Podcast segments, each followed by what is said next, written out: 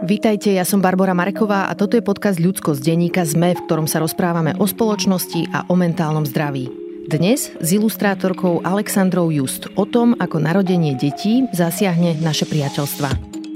Rodičovstvo mení všetky dôležité vzťahy v našom živote. Ako rodičia malých detí máme zrazu menej voľného času, zmenia sa nám témy, ktoré riešime a častokrát aj priority a u časti z nás sa zmení aj hodnotový systém. Takže si s ľuďmi, ktorí nám boli donedávna blízky, zrazu nemusíme až tak dobre rozumieť. Vieme si uchovávať priateľstva, aj keď sú naše životy zrazu v niečom veľmi iné? Vieme zažívať skutočnú blízkosť s ľuďmi, ktorí deti nemajú? Alebo je lepšie oprieť sa o vzťahy s ľuďmi, čo majú deti tiež? A ako sa cítia ľudia bez detí, keď sa ich okolie mení a rozrastá? Alexandra Just je ilustrátorka, vo voľnom čase pôsobí v online magazíne Kurník, v ktorom jej nedávno vyšiel článok s názvom Sisterhood, teda sesterstvo. Alexandra v ňom rieši práve tému priateľstiev a píše, ako na ne vplývalo nielen narodenie dieťaťa, ale neskôr napríklad aj rozvod. Okrem magazínu Kurník Alexandra ilustrovala aj knihu, v ktorej ženy opísali, ako prežívali svoje pôrody, interrupcie, ale aj zdravotnú starostlivosť po zamoknutom potrate, teda v situácii, keď bolo tehotenstvo chcené a skončilo žiaľ spontánne. Rozobrali sme aj to, či výtvarné umenie patrí do zdravotníckých zariadení a ako by vyzeralo umenie, ktoré rešpektuje rôzne potreby a rozmanitú skúsenosť žien. Ak mi chcete napísať, moja adresa je ludskostzavináčsme.sk no a toto je Alexandra Just.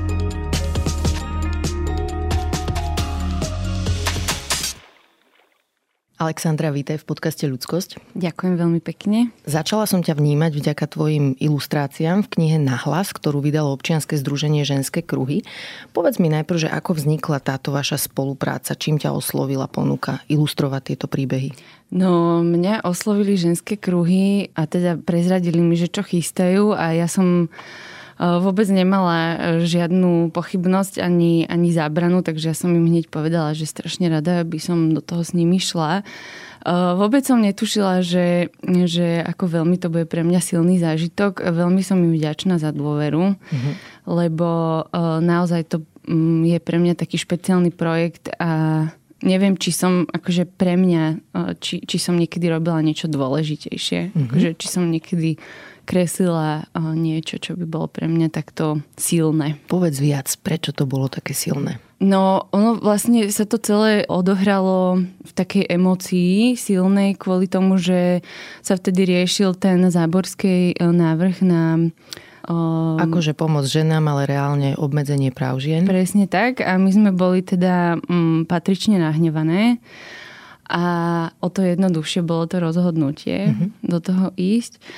A, takže preto. V tej knihe ženy vlastne opisujú, ako sa cítili, ako vnímali konkrétne situácie a vysvetľujú aj, že prečo boli pre ne určité veci dôležité v rámci zdravotníckého systému. Zazdielali tam veľmi také osobné, citlivé príbehy, takže si viem predstaviť, že to bola aj taká že veľká zodpovednosť, e, ako to vlastne ilustrovať, aby tie autorky textov neboli sklamané, alebo aby prípadne tam nevideli nejaké kliše alebo niečo, čo nereprezentuje ich vnímanie, pocity a skúsenosť. Takže ako si k tomu pristúpila? No, toto je veľká téma. Ja som, ja som s tým vlastne vôbec nemala skúsenosť predtým uh, robiť niečo takéto, čiže ja som sa do toho pustila trochu po hlave uh-huh. a tak odvážne a som si povedala, že však uh, je to taká téma, že prečo by sme nemohli zostrať rovno ale teda dostala, dostala som feedback od, od Zuzky a od Mirky, že zo že ženských vlastne, kruhov, áno, len vysvetlíme. Áno, presne tak, že, že vlastne musíme si dávať veľký pozor na to, aby tie ženy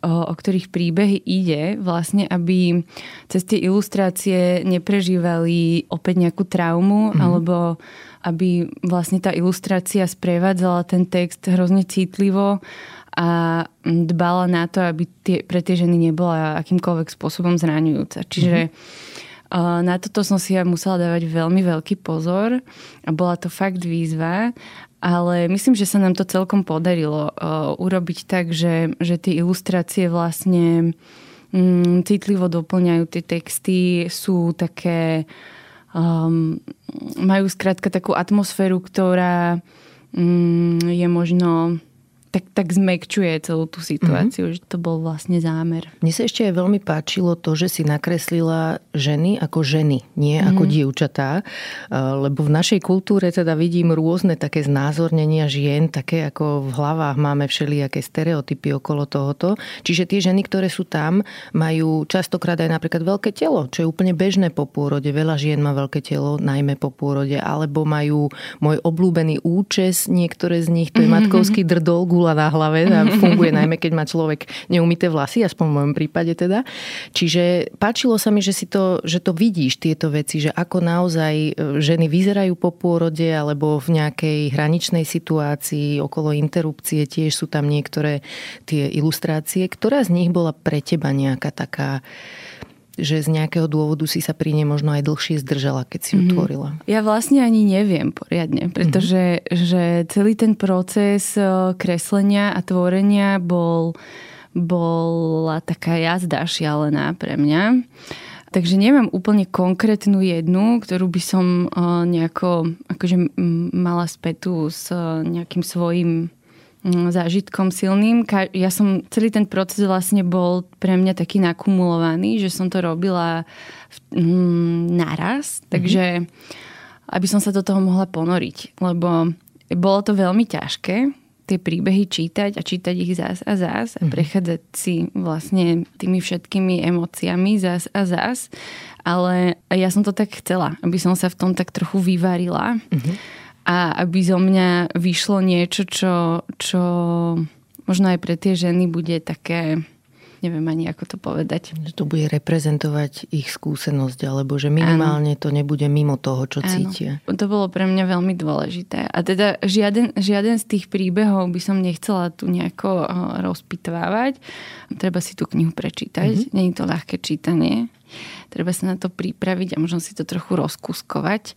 Ale ja som teda ten, tú, tú tvorbu si, si veľmi, a schválne som to tak urobila, že som si to, že som do toho išla skrátka mm-hmm po hlave. Keď si spomínala tú spätnú väzbu od ženských kruhov, hmm. alebo možno aj tie konkrétne ženy ti nejakú dali, neviem, že je niečo konkrétne, čo ti povedali Mirka a Zuzka, čo treba v nejakej ilustrácii upraviť a ako si na to reflektovala? Stalo sa to, áno, že sme menili aj konkrétne námety, ale vždycky to bolo teda s ohľadom aj na moju, akože na môj pohľad a, hmm. a na nejaké moje vyjadrenie autorské. Ale áno, stalo sa to, že sme niečo pomenili práve kvôli tomu, aby to nebolo pre tie ženy nejakým spôsobom tvrdé to vidieť. A skrátka, vždycky, keď som eh, kreslila k príbehu, tak som myslela na to, aby sa to tá žena mohla napríklad že zavesiť doma. A mhm. nebolo to pre ňu um, náročné sa na to pozerať. Čiže správne tomu rozumiem, že ako keby na prvú si chcela to tak ako realisticky znázorniť, ale potom ste išli skôr smerom takej lirickejšie alebo také Áno, mekšie zobrazenie, tak, aby to nebolo tak. kruté. Hej? Mm-hmm. Mhm, rozumiem. Máš nejakú spätnú väzbu aj od samotných žien? Vieš, ako to oni vnímali? Uh, my sme sa stretli, mali sme uh, také uvedenie knihy, veď ty si tam bola uh-huh. tiež. Uh, takže áno, medzi, medzi štyrmi očami uh, som dostala len pozitívny feedback našťastie. Žiadna z nich mi nepovedala, že preboha, čo si to urobila. Ale počas toho procesu teda ja som komunikovala so ženskými kruhmi, že s tými autorkami som nebola priamo v kontakte. Pomohli nejak tie texty aj tebe pochopiť niečo, čo si predtým nevnímala alebo mm. nevidela? No určite áno. Určite som začala veľa rozmýšľať o tom, ako e, rôzne môžu byť e, skúsenosti žien e, s veľmi podobnými s vlastne situáciami. Mm-hmm. Že každá z nich, alebo môžem povedať aj, že každá z nás skrátka vníma tie situácie E, inak a to je na tomto mm, vzácne vlastne. Mhm. Že sú situácie, ktoré ženy prežívajú a, sú vlastne podobné, ale každá tá žena má to prežívanie úplne iné a každá potrebuje niečo iné v tej situácii, že pre niekoho je možno lepšie si tým prejsť potichu a zdieľať to až, až neskôr, pre niekoho je možno lepšie to zdieľať hneď, um, alebo skrátka mať podporu, um, ktorá vyzerá vždy trochu inak. Mm-hmm. Takže... A toto, keď hovoríš, aj mám potrebu dodať, že práve tá rozmanitosť je aj niečo, čo musí zohľadňovať zdravotnícky systém. Ano. Že jednoducho nemôže brať ženy tak, že tieto rodia, tieto idú na nejaké vyšetrenie. na potrat. Všetky to majú rovnako, hej. Že, že jednoducho každá sme v niečom vynimočná, alebo máme vynimočné prežívanie, potreby, históriu, máme rôzne príbehy, minulosť, ano. čiže všetko toto zohráva rolu v rámci poskytovania zdravotnej starostlivosti.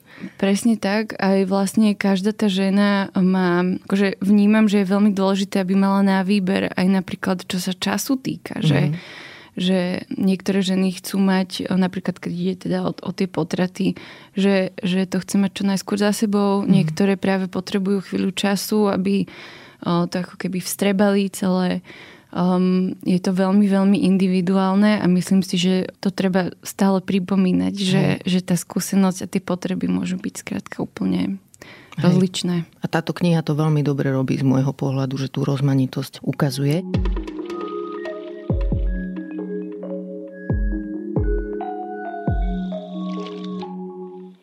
Máš aj ty nejaký príbeh? Si tiež mama? Máš, no. Čiže už si absolvovala nejaké to tehotenstvo a pôrod. Mm. Aké, aké to bolo pre teba? To tehotenstvo bolo bezproblémové, aj keď teda sme zažili amniocentézu, teda ja som zažila amniocentézu, pretože mi vyšli uh, nejaké zlé výsledky, mm. bola tam nejaká pravdepodobnosť vrodenej vady a ja som sa vtedy strašne, strašne zlákla samozrejme. Uh, bolo to veľmi náročné, ale teda našťastie to všetko dobre dopadlo nebola to pre mňa nejakou traumatizujúca skúsenosť, ale teda bolo to veľmi ťažké a niekedy si na to spomeniem, čo vlastne sa dialo vtedy vo mne. Ja, ja aj tie emócie trochu vy, som vytesnila, pretože to bola taká taká spleť všelijakých strachov a, mm-hmm. a úzkosti, ale nakoniec to teda o, dobre dopadlo. A v rámci pôrodu som nemala nejakú príšernú skúsenosť. Bola som, rodila som normálne na, na Antolskej, v Petržalke. Jediné teda, čo by, som, čo by som spomenula, je ten prístup personálu, ktorý nebol úplne citlivý, musím mm-hmm. povedať. Vypočula som si, že ako nemám vzdychať toľko a, mm. a tak. Bola som akože dosť dlho pred tým porodom zavretá v izbe a čakala som vlastne a tá sestrička bola taká neúplne príjemná. A potom vlastne všetko prebehlo OK, až na jednu poznámku pána doktora pri šití, že sa obratil na môjho muža, že, že nebojte sa, um, budete spokojní. Ježiš, aké kliše a žiaľ, Áno. ešte stále to vidíme v našom zdravotníctve. Áno, tento tak, komentár. Presne tak, tak to, to bolo, že uh, ja som na to aj zabudla vlastne, že mm. ja som si na to fakt dlho nespomenula. Až niekde som čítala, tuším, český magazín Heroin to mal niekde na sociálnych sieťach a vlastne mi cvaklo, že preboha, ja som si takéto niečo vypočula a že fúha, mm. že kebyže som ešte raz v tej situácii, tak teda neviem, či by som sa udržala. Ale mm. v, tej, v tej chvíli po tých 13 hodinách rodenia som nemala veľmi Hej. silu na to reagovať. Úplne ti rozumiem. A ešte vieš čo, ale aj sa ťa spýtam, že povedz, prečo je to problém, že to povedal, lebo viem, že toto zažilo strašne veľa žien a že to máme znormalizované, túto vetu.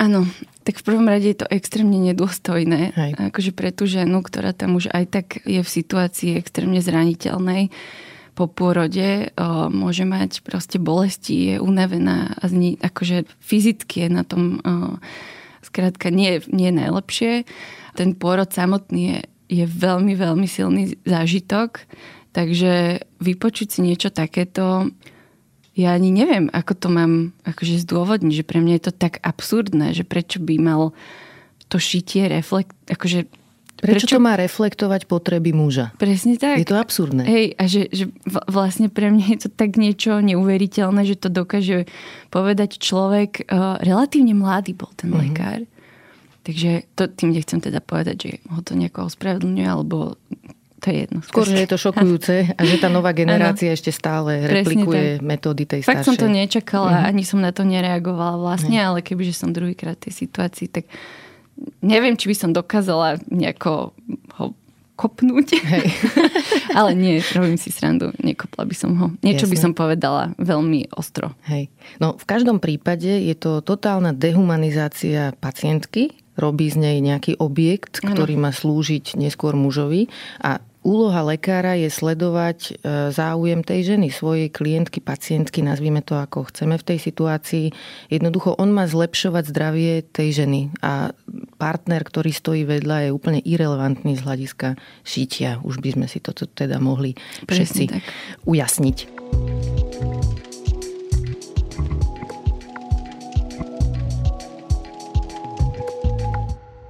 Chcem sa ťa spýtať aj na to, že ako vnímaš výzdobu v zdravotníckých zariadeniach, ktoré že nám poskytujú mm-hmm. ginekologické a pôrodnické služby. Ja som si všimla, že sú tam vždy nejaké fotky bábetiek alebo vysviatých mamičiek. Ne, áno, kvetinky. sú tam bociany veľmi často, proste insita, full blown. A, a najmä je tam kopa takého akože šťastia na tých ano. stenách a takých tých ideálnych scenárov. A ja potom rozmýšľam, že ako sa tam cítia ženy, ktoré sú neželanie tehotné, ktoré idú na interrupciu alebo zažili napríklad zamknutý potrat, takže mali tehotenstvo, ktoré bolo želané, ale oni prišli. Mm. Ako vnímaš tieto interiéry? Tak eh, to je veľmi veľká téma, že aký vzťah má naša spoločnosť k eh, takýmto gíčovým výzdobám, uh-huh. ale myslím si, že vôbec by neuškodilo takej abstraktnejšej formy alebo nejakej takej nejakému vizuálu, ktorý by tie ženy podnietil k nejakým veciam skôr ako keby im podsúval tie vizuály šťastných babetiek. Mm-hmm. A, a, takže to, toto asi by som ocenila, keby Hej. tam boli nejaké, nejaké, možno aj súčasné slovenské umenie, prečo uh-huh. nie? Vidíš? A čo by si ty poradila možno takýmto zdravotníckým zariadeniam? Že keby sa napríklad na teba obrátili, že vidíme, že si ilustrovala túto knihu, urobila si to citlivo, čo nám odporúčaš, ako majú vyzerať naše chodby, ako, ktorým smerom by si sa ubrala, aké majú možnosti? Asi by som si spomenula na to, čo som, aký feedback som dostala od ženských kruhov, že skrátka myslieť naozaj na tú, na tú ženu a na, na tie situácie, ktoré sa tam dejú, aby tie vizuálne podnety v nej, v nej nevyvolávali nejaké strachy alebo nejaké traumy alebo uh, už Pocity aj, zlyhania možno. Keď... Áno, alebo mm. aby si ani, aj nepovedala, že Ježiš Maria, tu je teraz toto šťastné bábetko a to moje bábetko proste fakt teraz nevyzerá, že je šťastné a tu je nejaká kojaca matka a mne to fakt nejde teraz a, a, a pôjde mi to vôbec niekedy a, a tak, no. Hej. Ako sme sa aj vlastne v úvode rozprávali, že rešpektovať tú rozmanitosť, rozmanitú skúsenosť žien áno. a aj rôzne potreby žien. A ja som si spomenula ešte na taký zážitok, keď som s kolegyňou Lenkou Stankovou z Markízy e, nakrúcala dokumentárny film o interrupciách a bolo to o všetkých možných ľuďoch, ktorí s tou témou majú niečo spoločné. Mm-hmm. Najmä teda v centre zájmu nášho boli príbehy žien, ktoré interrupciu podstúpili, ale boli tam aj samozrejme zdravotníci, zdravotníčky, mm-hmm. aktivistické rôzne skupiny, politici, političky. A Jeden z tých zážitkov bol zaujímavý, keď sme boli vo Viedni e, v ginekologickej ambulancii mm-hmm. doktora Fialu, tak e, on vysvetloval, že ako vlastne u nich to funguje a prečo tam ženy zo Slovenska chodia na interrupciu napríklad. Veľmi často že okolo myslím 3-4 ženy týždenne, že prídu mm-hmm. zo Slovenska na interrupciu do Viedne. A on mal v tej ambulancii zaujímavú vec, že nad tým kreslom, kde žena je počas tohto zákroku, ale a možno aj počas iných, jednoducho také ginekologické kreslo tam mal, tak hore na strope nad ním bola taká abstraktná malba. Mm-hmm. A vravel nám zážitok ten lekár, že nejaká žena, keď tam v tom kresle bola, tak si obzerala to dielo na, na strope a sa ho pýtala, že doktor, že ale vy to vlastne nevidíte, čo je hore na strope, keďže on sa díva iným smerom Nie. počas vyšetrenia a že bola úplne z toho dojatá, že len kvôli nej alebo ženám, že niekto si dal tú námahu, že proste upravil strop tak, aby počas tých zážitkov mali niečo, čo ich nejako emocionálne ovplyvní, že čo ich môže zaujať alebo zrelaxovať.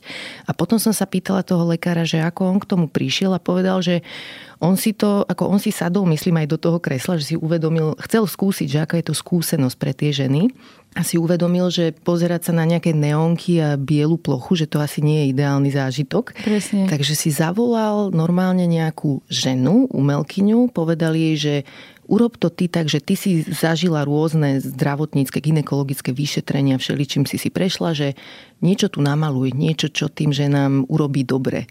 A ona to spravila a toto bol ten výsledok. Čiže ďalšia taká ukážka nejakej empatie v praxi ano. a aj toho, že aj do zdravotníctva patrí umenie, len ho musíme vedieť dobre urobiť. Áno, dobrý point.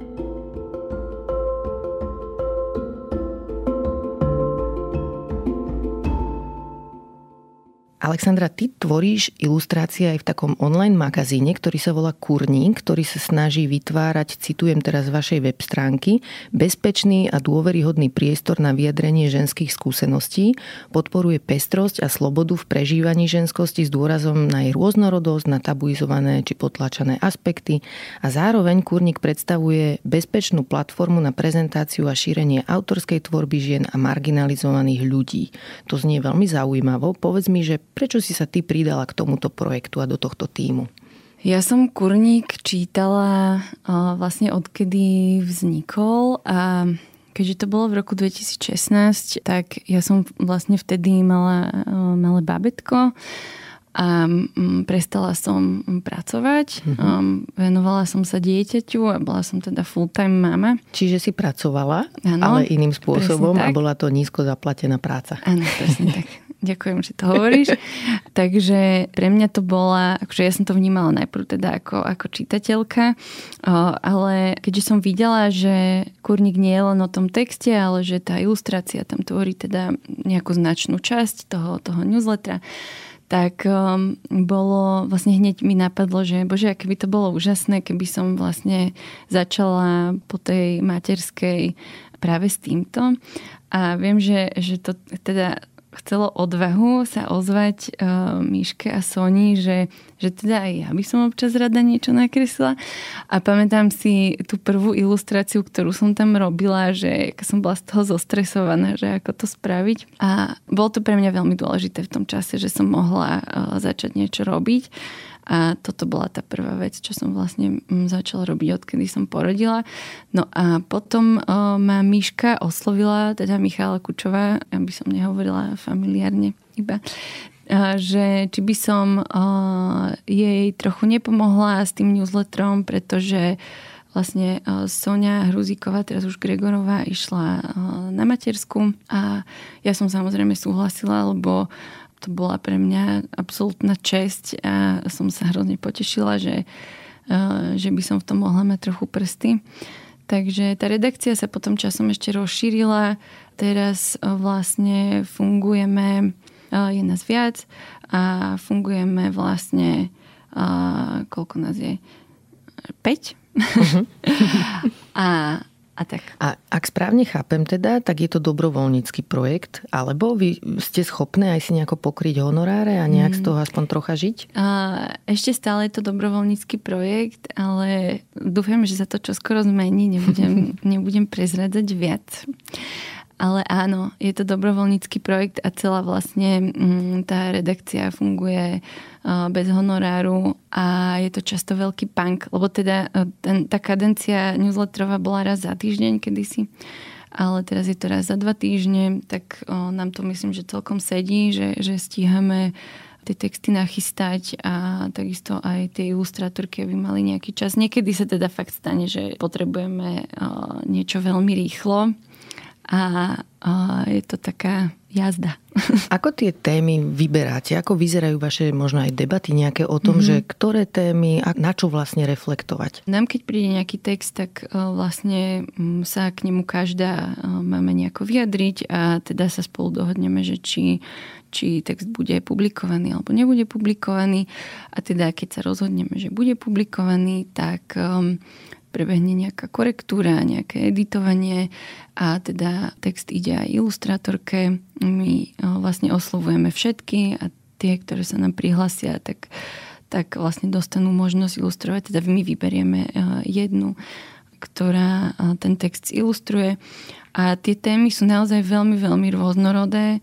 Asi jedinou podmienkou je teda, že aby, aby to bola nejaká skúsenosť ženská, jedinečná, Vôbec to není o tom, že, že ak pokrieme nejakú tému, tak už sa k nej nechceme vrátiť. Práve mm-hmm. naopak, že je fajn, keď jedna situácia alebo jedna téma je, je napísaná možno z rôznych pohľadov. Mm-hmm. Takže Takže takto to zhruba funguje. Hej. Tie texty sú veľmi osobné, som ano. si všimla, veľmi odvážne častokrát aj, lebo sú to témy, o ktorých sa ešte veľmi málo hovorí v našej spoločnosti. Presne aj také okolo vnímania vlastného tela, okolo sexuality, okolo vzťahov, ja neviem, rozvodov, priateľstiev, rozpadov vzťahov rôznych. Čiže veľmi odvážne to je a myslím si, že to zaujme aj množstvo ľudí, ktorí nás počúvajú. Dám do popisu epizódy link aj na články, ktoré ešte budeme spomínať v ďalšej časti tohto rozhovoru, ale chcem ešte povedať, že čím som staršia, tým viac vidím, že aké dôležité je zdieľať svoje príbehy. Lebo ako novinárka samozrejme mám veľmi rada výskumy aj štatistiky, ale zároveň vidím, že tie začnú vznikať až vtedy, keď vidíme tému. A tému vidíme až vtedy, keď dostatočne veľa ľudí povie svoj osobný zážitok alebo príbeh. Čiže na začiatku každej štatistiky je ten príbeh mm-hmm. aj tak. A preto vďaka vám za to, že ich prinášate. Ktoré texty sú pre teba také najdôležitejšie v kurníku? Ktoré si možno vyberáš, ktoré ilustruješ? Mm, podľa mňa akože není text, ktorý by ma nejako o, v niečom neprekvapil, aspoň, aspoň trošičku. Mm-hmm. Že naozaj o, tie skúsenosti a tie pohľady sú, sú veľmi iné keď vyslovene, že, že mm, je text, ktorý sa mi veľmi, veľmi páči a chcela by som ho ilustrovať, tak sa nejako dohodneme, ale není to tak, že by som si ja teraz vyberala. Um, my sa veľmi snažíme, aby aj tie, tie ilustrátorky sa menili, aby to bolo nejako akože, mm, pestré, pestré uh-huh. presne tak, že, že uh, snažíme sa, aby teda každý dostal priestor a uh, čo najrovnomernejšie. Takže ja by som rada ilustrovala aj viac, ale moje časové možnosti nie sú vždy, vždy také. A teda samozrejme tých ilustrátoriek skvelých je, je množstvo, takže, takže aby dostali priestor všetky.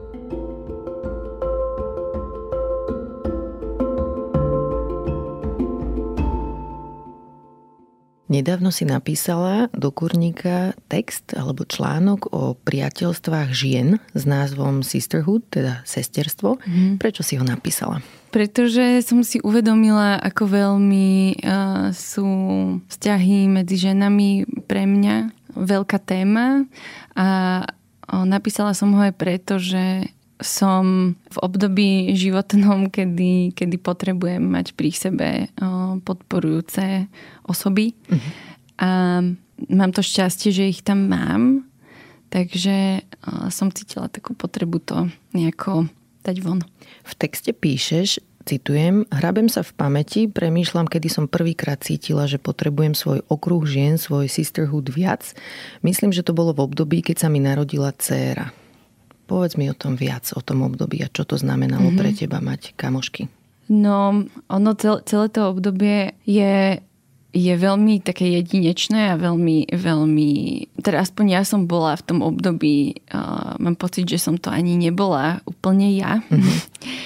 a bolo pre mňa uh, veľmi dôležité mať uh, s kým šerovať tú skúsenosť.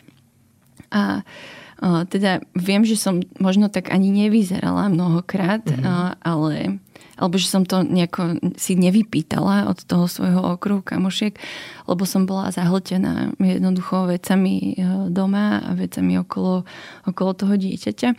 Ale a teda každá, každá z nás mala nejaké povinnosti a, a proste život sa dial. A, takže potom, keď som vlastne sa začala viacej stretávať s matkami, tak to bol pre mňa ten aha moment, že aha, vlastne že rozprávať sa s niekým o, o, aj o tom materstve, aj o tom, čo, čo som prežívala, že bol pre mňa veľmi oslobodzujúce, ale aj rozprávať sa o veciach, ktoré vôbec s materstvom nesúviseli. Mm-hmm a som fakt za to vďačná, že, že som mala pri sebe ženy, ktoré mi túto potrebu naplnili. Mm-hmm.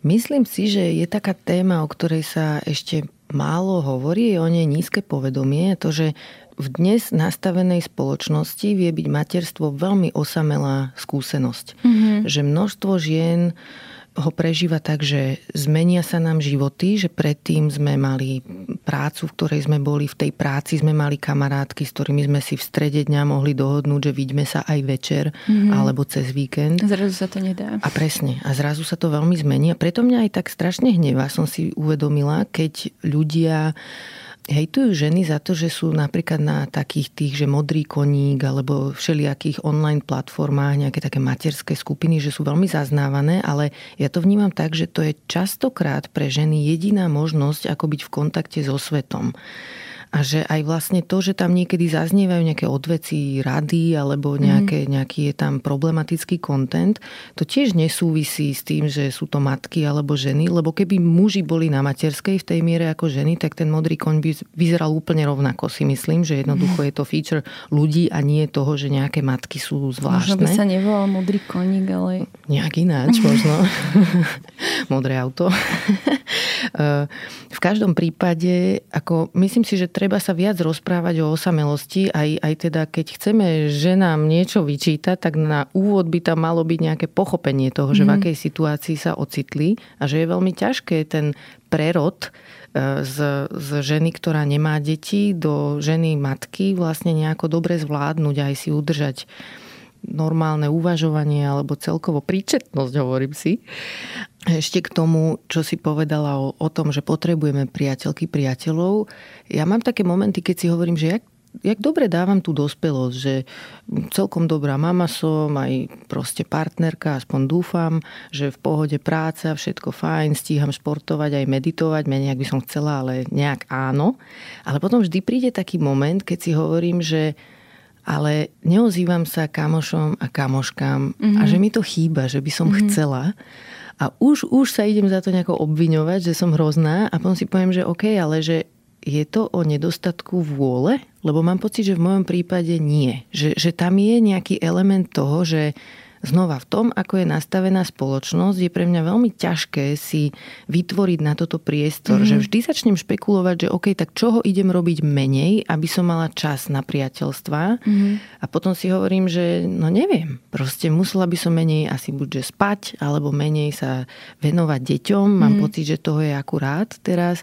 Že všetky tie veci, čo robím, že jednoducho nemám kde uťať toho mm-hmm. času. Čiže ani nemám na to úplne riešenie, že ako to zvládnuť. Mm-hmm. Ty o tom ako uvažuješ? Možno, možno to ani nie je také zložité, ako by si človek mohol myslieť. Um, podľa mňa je super cítiť uh, na tých vzťahoch, že, že nemusíš do nich dávať vždycky proste nechcem, aby to vyznelo teraz tak, že sa nemusíš o ne starať, naopak, ale že sa nemusíš v tých vzťahoch ako keby obávať toho, že, že povedať, že teraz fakt nemôžem, mm-hmm. alebo že teraz fakt sa na to necítim, ale uh, mne veľmi pomáha taká, uh, také rituály, taká pravidelnosť, mm-hmm. že proste mám kamošky, s ktorými si volám alebo teda jednu kamošku, s, ktorým, s ktorou si volám ráno cestou do práce a proste ona vie, že keď jej volám a je 8 hodín, tak proste jej volám, že ako sa má, aký mala deň ten predošli.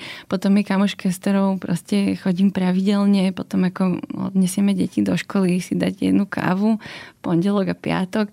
Skrátka len tým chcem povedať, že, že to nemusí byť vôbec uh, nejaký strašne veľký čas alebo nejaký hrozne veľký effort. Mm-hmm že ono to možno len tak skrátka pôjde. Uh-huh. A to je na tom veľmi pekné pre Hej. Je jedno miesto, kde mám dobrý pocit z toho, ako som v kontakte s kamoškami a to je Whatsappová skupina paradoxne, mm-hmm. že pred rokmi pri nejakej téme vznikla a neprestali sme sa roky rozprávať, že mám pocit, že je to taká dennodenná komunikácia, každý deň tam niečo napíšeme niektorá a z tohto mám napríklad veľmi dobrý pocit, ale znova, že chýba mi ten ľudský kontakt, nie, nie je to všetko, že nevykompenzuje ano. to ako face-to-face kontakt. Áno, jasné. Úvode článku o Sisterhoode spomínaš svoj rozvod. Mm-hmm. Ako vnímaš rolu priateľstiev v tejto životnej mm-hmm. situácii? No, ja neviem, ako by som to zvládla bez nich, mm-hmm. úprimne. Lebo, lebo teda všelijakými stavmi som si prešla a naozaj si neviem predstaviť, že, že by som nemala tú záchrannú sieť okolo seba. Som za to fakt, fakt vďačná a viem, že to není samozrejme. A tiež sa snažím byť aj ja v tej úlohe, že ak, ak cítim, že niektorá potrebuje proste podporu, tak sa snažím tam byť. Uh-huh. A vnímam to ako veľmi dôležité. A teda nie vždy to ide, samozrejme, musí to byť o nejakej, musíme byť na jednej vlne v tomto. Ale pre mňa to bolo teda extrémne dôležité. Zažiť tú podporu bezhraničnú, takéto, že, že nesúdim ťa, som tu pre teba, nehovorím ti, čo máš ako robiť, ale počujem ťa, vidím ťa, uh-huh. tu som. A ešte ma tam jedna vec zaujala. E, spomínala si tam, že tvoje nematerské priateľstvá stagnovali v čase, odkedy si matka. Mm-hmm, Ako je to teraz? Je to ešte stále tak, alebo niečo si vyriešil? Podľa mňa sa to trošku zmenilo aj kvôli tomu, že, že z tých kamošiek, čo vlastne vtedy nemali deti, a keď som mala ja, tak teraz už niektoré z nich majú. Aha.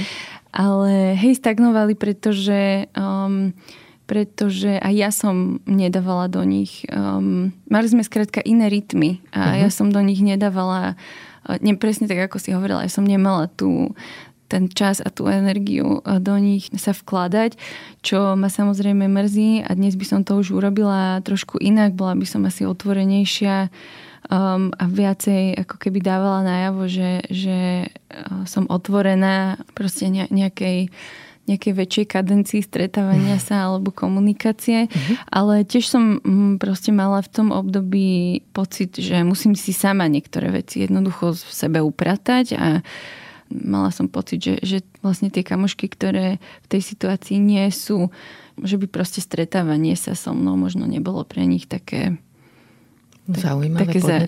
hej, uh-huh. hej. Keď hovoríš o tých prekážkach, ja si takú jednu úplne praktickú uvedomujem s ľuďmi, čo nemajú deti, že aj ja keď som nemala deti, som zvykla chodiť von večer a pokojne sme začínali napríklad o 9. večer a boli uh-huh. sme do polnoci vonku. Uh-huh. A to teraz pre mňa je úplne nerealizovateľné, lebo o 10. začnem zývať. A keď stávam o 6. jednoducho v, te, v tom setupe, v ktorom som a s rodinou, prácou, ktorú mám, vstávam o 6. každý deň ešte cez víkend. Uh-huh. A tým pádom E, by som bola nedospatá, že ja začnem byť chorá, keď veľa noci po sebe by som nejako akože sa horšie vyspala. Musíš si dávať na seba skrátka pozor. No, hej, a toto tiež ovplyvňuje naše možnosti, že keď e, kamoši, ktorí, bo, z ktorých som mala predtým v práci, chodia večer von, tak pre mňa to nie je realistické jednoducho. Jasné, jasné. Ale ešte k tým nematerským priateľstvám ma zaujíma, že či cítiš, nejaké také odsudzenie z hľadiska toho, že nerozumejú tvoje skúsenosti, že napríklad riešite iné témy, alebo že máš pri sebe dieťa, lebo nemáš mm-hmm. ho kde dať cez deň, keď sa stretnete a im prekáže, že to dieťa má nejaké potreby, ktoré Nie, dáva neprekáže, najavo. neprekáže. Ja na, naozaj musím povedať, že moje kamošky sú super a mm-hmm. nikdy im neprekážalo ani moje dieťa, ani to, že som rozprávala o niečom, mm-hmm. čo, čím si možno oni neprešli. Vôbec som nemala z nich nikdy takýto pocit, že by som mm, sa mala ako keby cítiť zle alebo čo skôr z toho pohľadu toho rytmu denného mm-hmm. a tak, že, že toto je asi taký rozdiel, ale musím povedať, že naozaj moje kamarátky majú veľkú dávku pochopenia a nemusím im vysvetľovať vôbec niektoré veci. Zaujal ma z tohto hľadiska článok Michaely Kučovej, tvojej kolegyne a parťačky z Kurníka, ktorá nemá deti alebo nemala v čase, keď ho písala. Neviem, nemá, ako je to teraz. A ona opisuje svoju perspektívu a to, ako sa cíti v prítomnosti kamošiek, čo majú deti. Áno. A Michaela píše, citujem, je to celkom špeciálna osamelosť, v ktorej vám nerobí spoločnosť okruh kamarátok a už alebo ešte ani rodina. Ľudia, ktorí boli blízki, sa stiahujú čoraz hlbšie do svojich domovov, prímeských satelitov, do bezpečia zastrešeného hypotékou a vybraná rodina, starostlivo akumulovaná počas vysokoškolských čias alebo boja o prežitie v korporáte, mm-hmm. sa postupne rozpadá. Bez rozchodov a rozvodov, no o to nenávratnejšie. Mm. Akože súcitím aj s ňou, keď si to čítam. No jasné, toto je veľká téma, akože z pohľadu ľudí, ktorí nie sú rodičia, vnímať ľudí, ktorí sa rodičmi stali. Áno. Čo funguje v tej situácii, keď ako keby je tam to, tá iná životná skúsenosť, do ktorej sa dostaneme? Že sú nejaké praktické veci, ktoré vieme pre seba robiť, aby sme si zostali na blízku? Mm-hmm. No asi nesúdiť sa vzájomne. Mm-hmm. To je asi prvé pravidlo pre mňa že jednoducho mm, brať a rešpekto, že pristupovať rešpektujúco k jednej aj druhej skúsenosti a vôbec ich nedávať ako keby do nejakej, na nejaké mísky váh alebo tak, že predsa to priateľstvo je o tom prijatí a o tej dôvere a nie o tom, že, že si tu hovoríme, že, že ty to máš takto a ja to mám takto. A mm-hmm. Potom môže byť ešte jedna taká vec, ktorá ovplyvňuje v podstate všetky naše vzťahy a to je terapia alebo reflexia alebo nejaký vnútorný rast. Mm-hmm. Možno aj zmena okolností iných, ako je to materstvo. A ja napríklad vidím veľa vecí dnes, ktoré som pred rokmi nevidela mm. a mení to moje vzťahy s ľuďmi aj s kamošmi, s kamoškami. A napríklad sú situácie, keď ako keby, že neviem byť ticho v nejakej situácii, mm. tak to poviem, mm. že sú to témy okolo detí napríklad, že keď som svetkom nejakého nerešpektu voči deťom alebo mhm. nejakej, nazvem to aj také, že sexualizácii detí. Nedávno som zažila situáciu, kde sme boli mm, na jednej návšteve aj s manželom a otec povedal svojej cerke, nejakej dvojročnej, že, že pošli ujovi pusinku.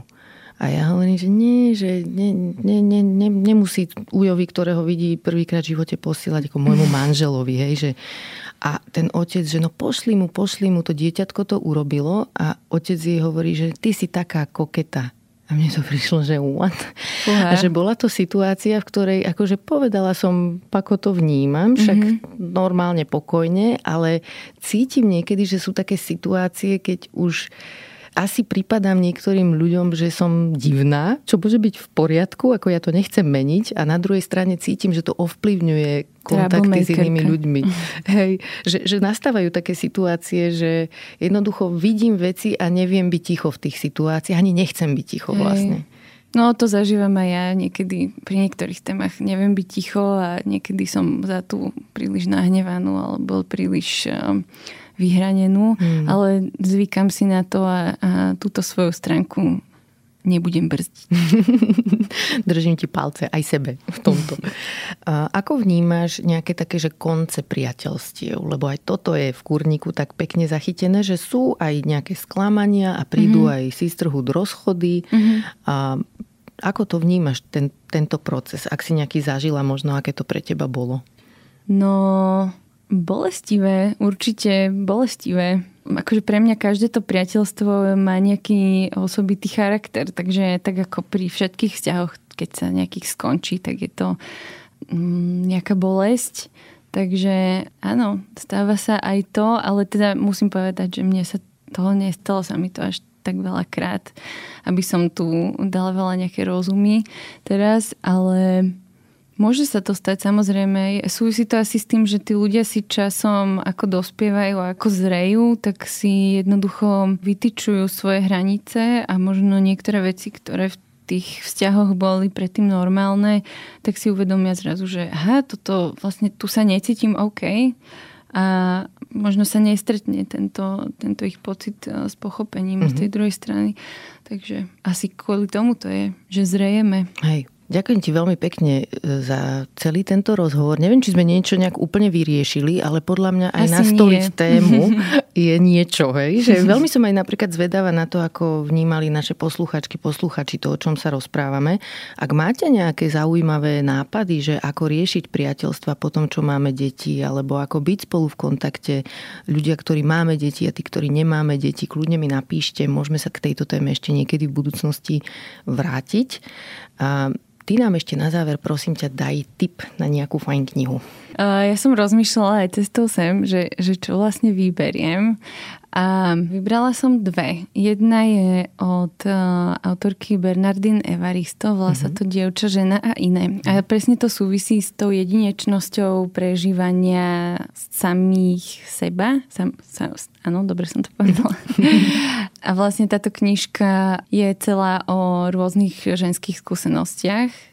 a príbehoch a krásne sa um, na konci uzatvára a bolo to uh, pre mňa veľmi, veľmi príjemné čítanie aj prekvapujúce v mnohom a veľmi rada by som sa k tej knihe ešte vrátila, že to je pre mňa také, že keď, sa, keď si chcem tú knihu prečítať ešte raz, tak asi bola fakt dobrá. Mm-hmm. Uh, tak toto je jedna z nich a potom tá druhá je trošku z iného súdka a som si tak hovorila, že prečo ne, nerypnúť trošku aj do takej náročnejšej témy. Je od nigerijskej autorky Chimamanda Ngozi Adichie. Mm-hmm. Je to polovica žltého slnka, sa volá ten, ten román. Je to veľký uh, vojnový román z um, obdobia 60 rokov, kedy v Nigerii bola občianská vojna. Takže pre mňa akože to čítanie bolo ohromne silné kvôli tomu, že neovládam úplne tieto uh, veci historické, ktoré sa tam diali. Takže Takže toto sú moje dva typy. Super, dám ich do popisu epizódy, dám tam vlastne všetky knihy, ktoré sme dnes spomínali a aj články, článok Michaely Kučovej a aj ten tvoj, aby si ho mohli ľudia prečítať. Toto bola Alexandra Just, ďakujem za rozhovor. A ja ďakujem veľmi pekne. Ďakujem, že ste počúvali podcast Ľudskosť o vplyve rodiny, spoločnosti a kultúry na mentálne zdravie a teším sa na vás o týždeň. Nová epizóda vychádza každý štvrtok a nájdete ju na podcastových platformách Google, Apple, Spotify alebo aj na stránke sme.sk. Na výrobe tejto epizódy som spolupracovala s Janou Maťkovou a moje meno je Barbara Mareková. Ak mi chcete napísať, budem sa tešiť a moja adresa je ľudskosť zavináč sme.sk. Ak sa vám podcast páči, môžete ho ohodnotiť a svoj komentár môžete pridať aj v podcast podcastovom klube Denníka Sme na Facebooku.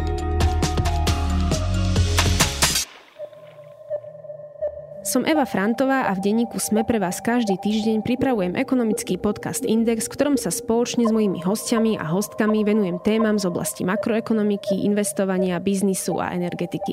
Bližšie rozoberám aj dekarbonizáciu Európskej únie, ktorá do veľkej miery udáva smer súčasných aj budúcich investícií. Podcast Index, ktorý vás prevedie tým najdôležitejším zo sveta ekonomiky, nájdete každý štvrtok vo svojich podcastových aplikáciách, ale aj na webe denníka Sme.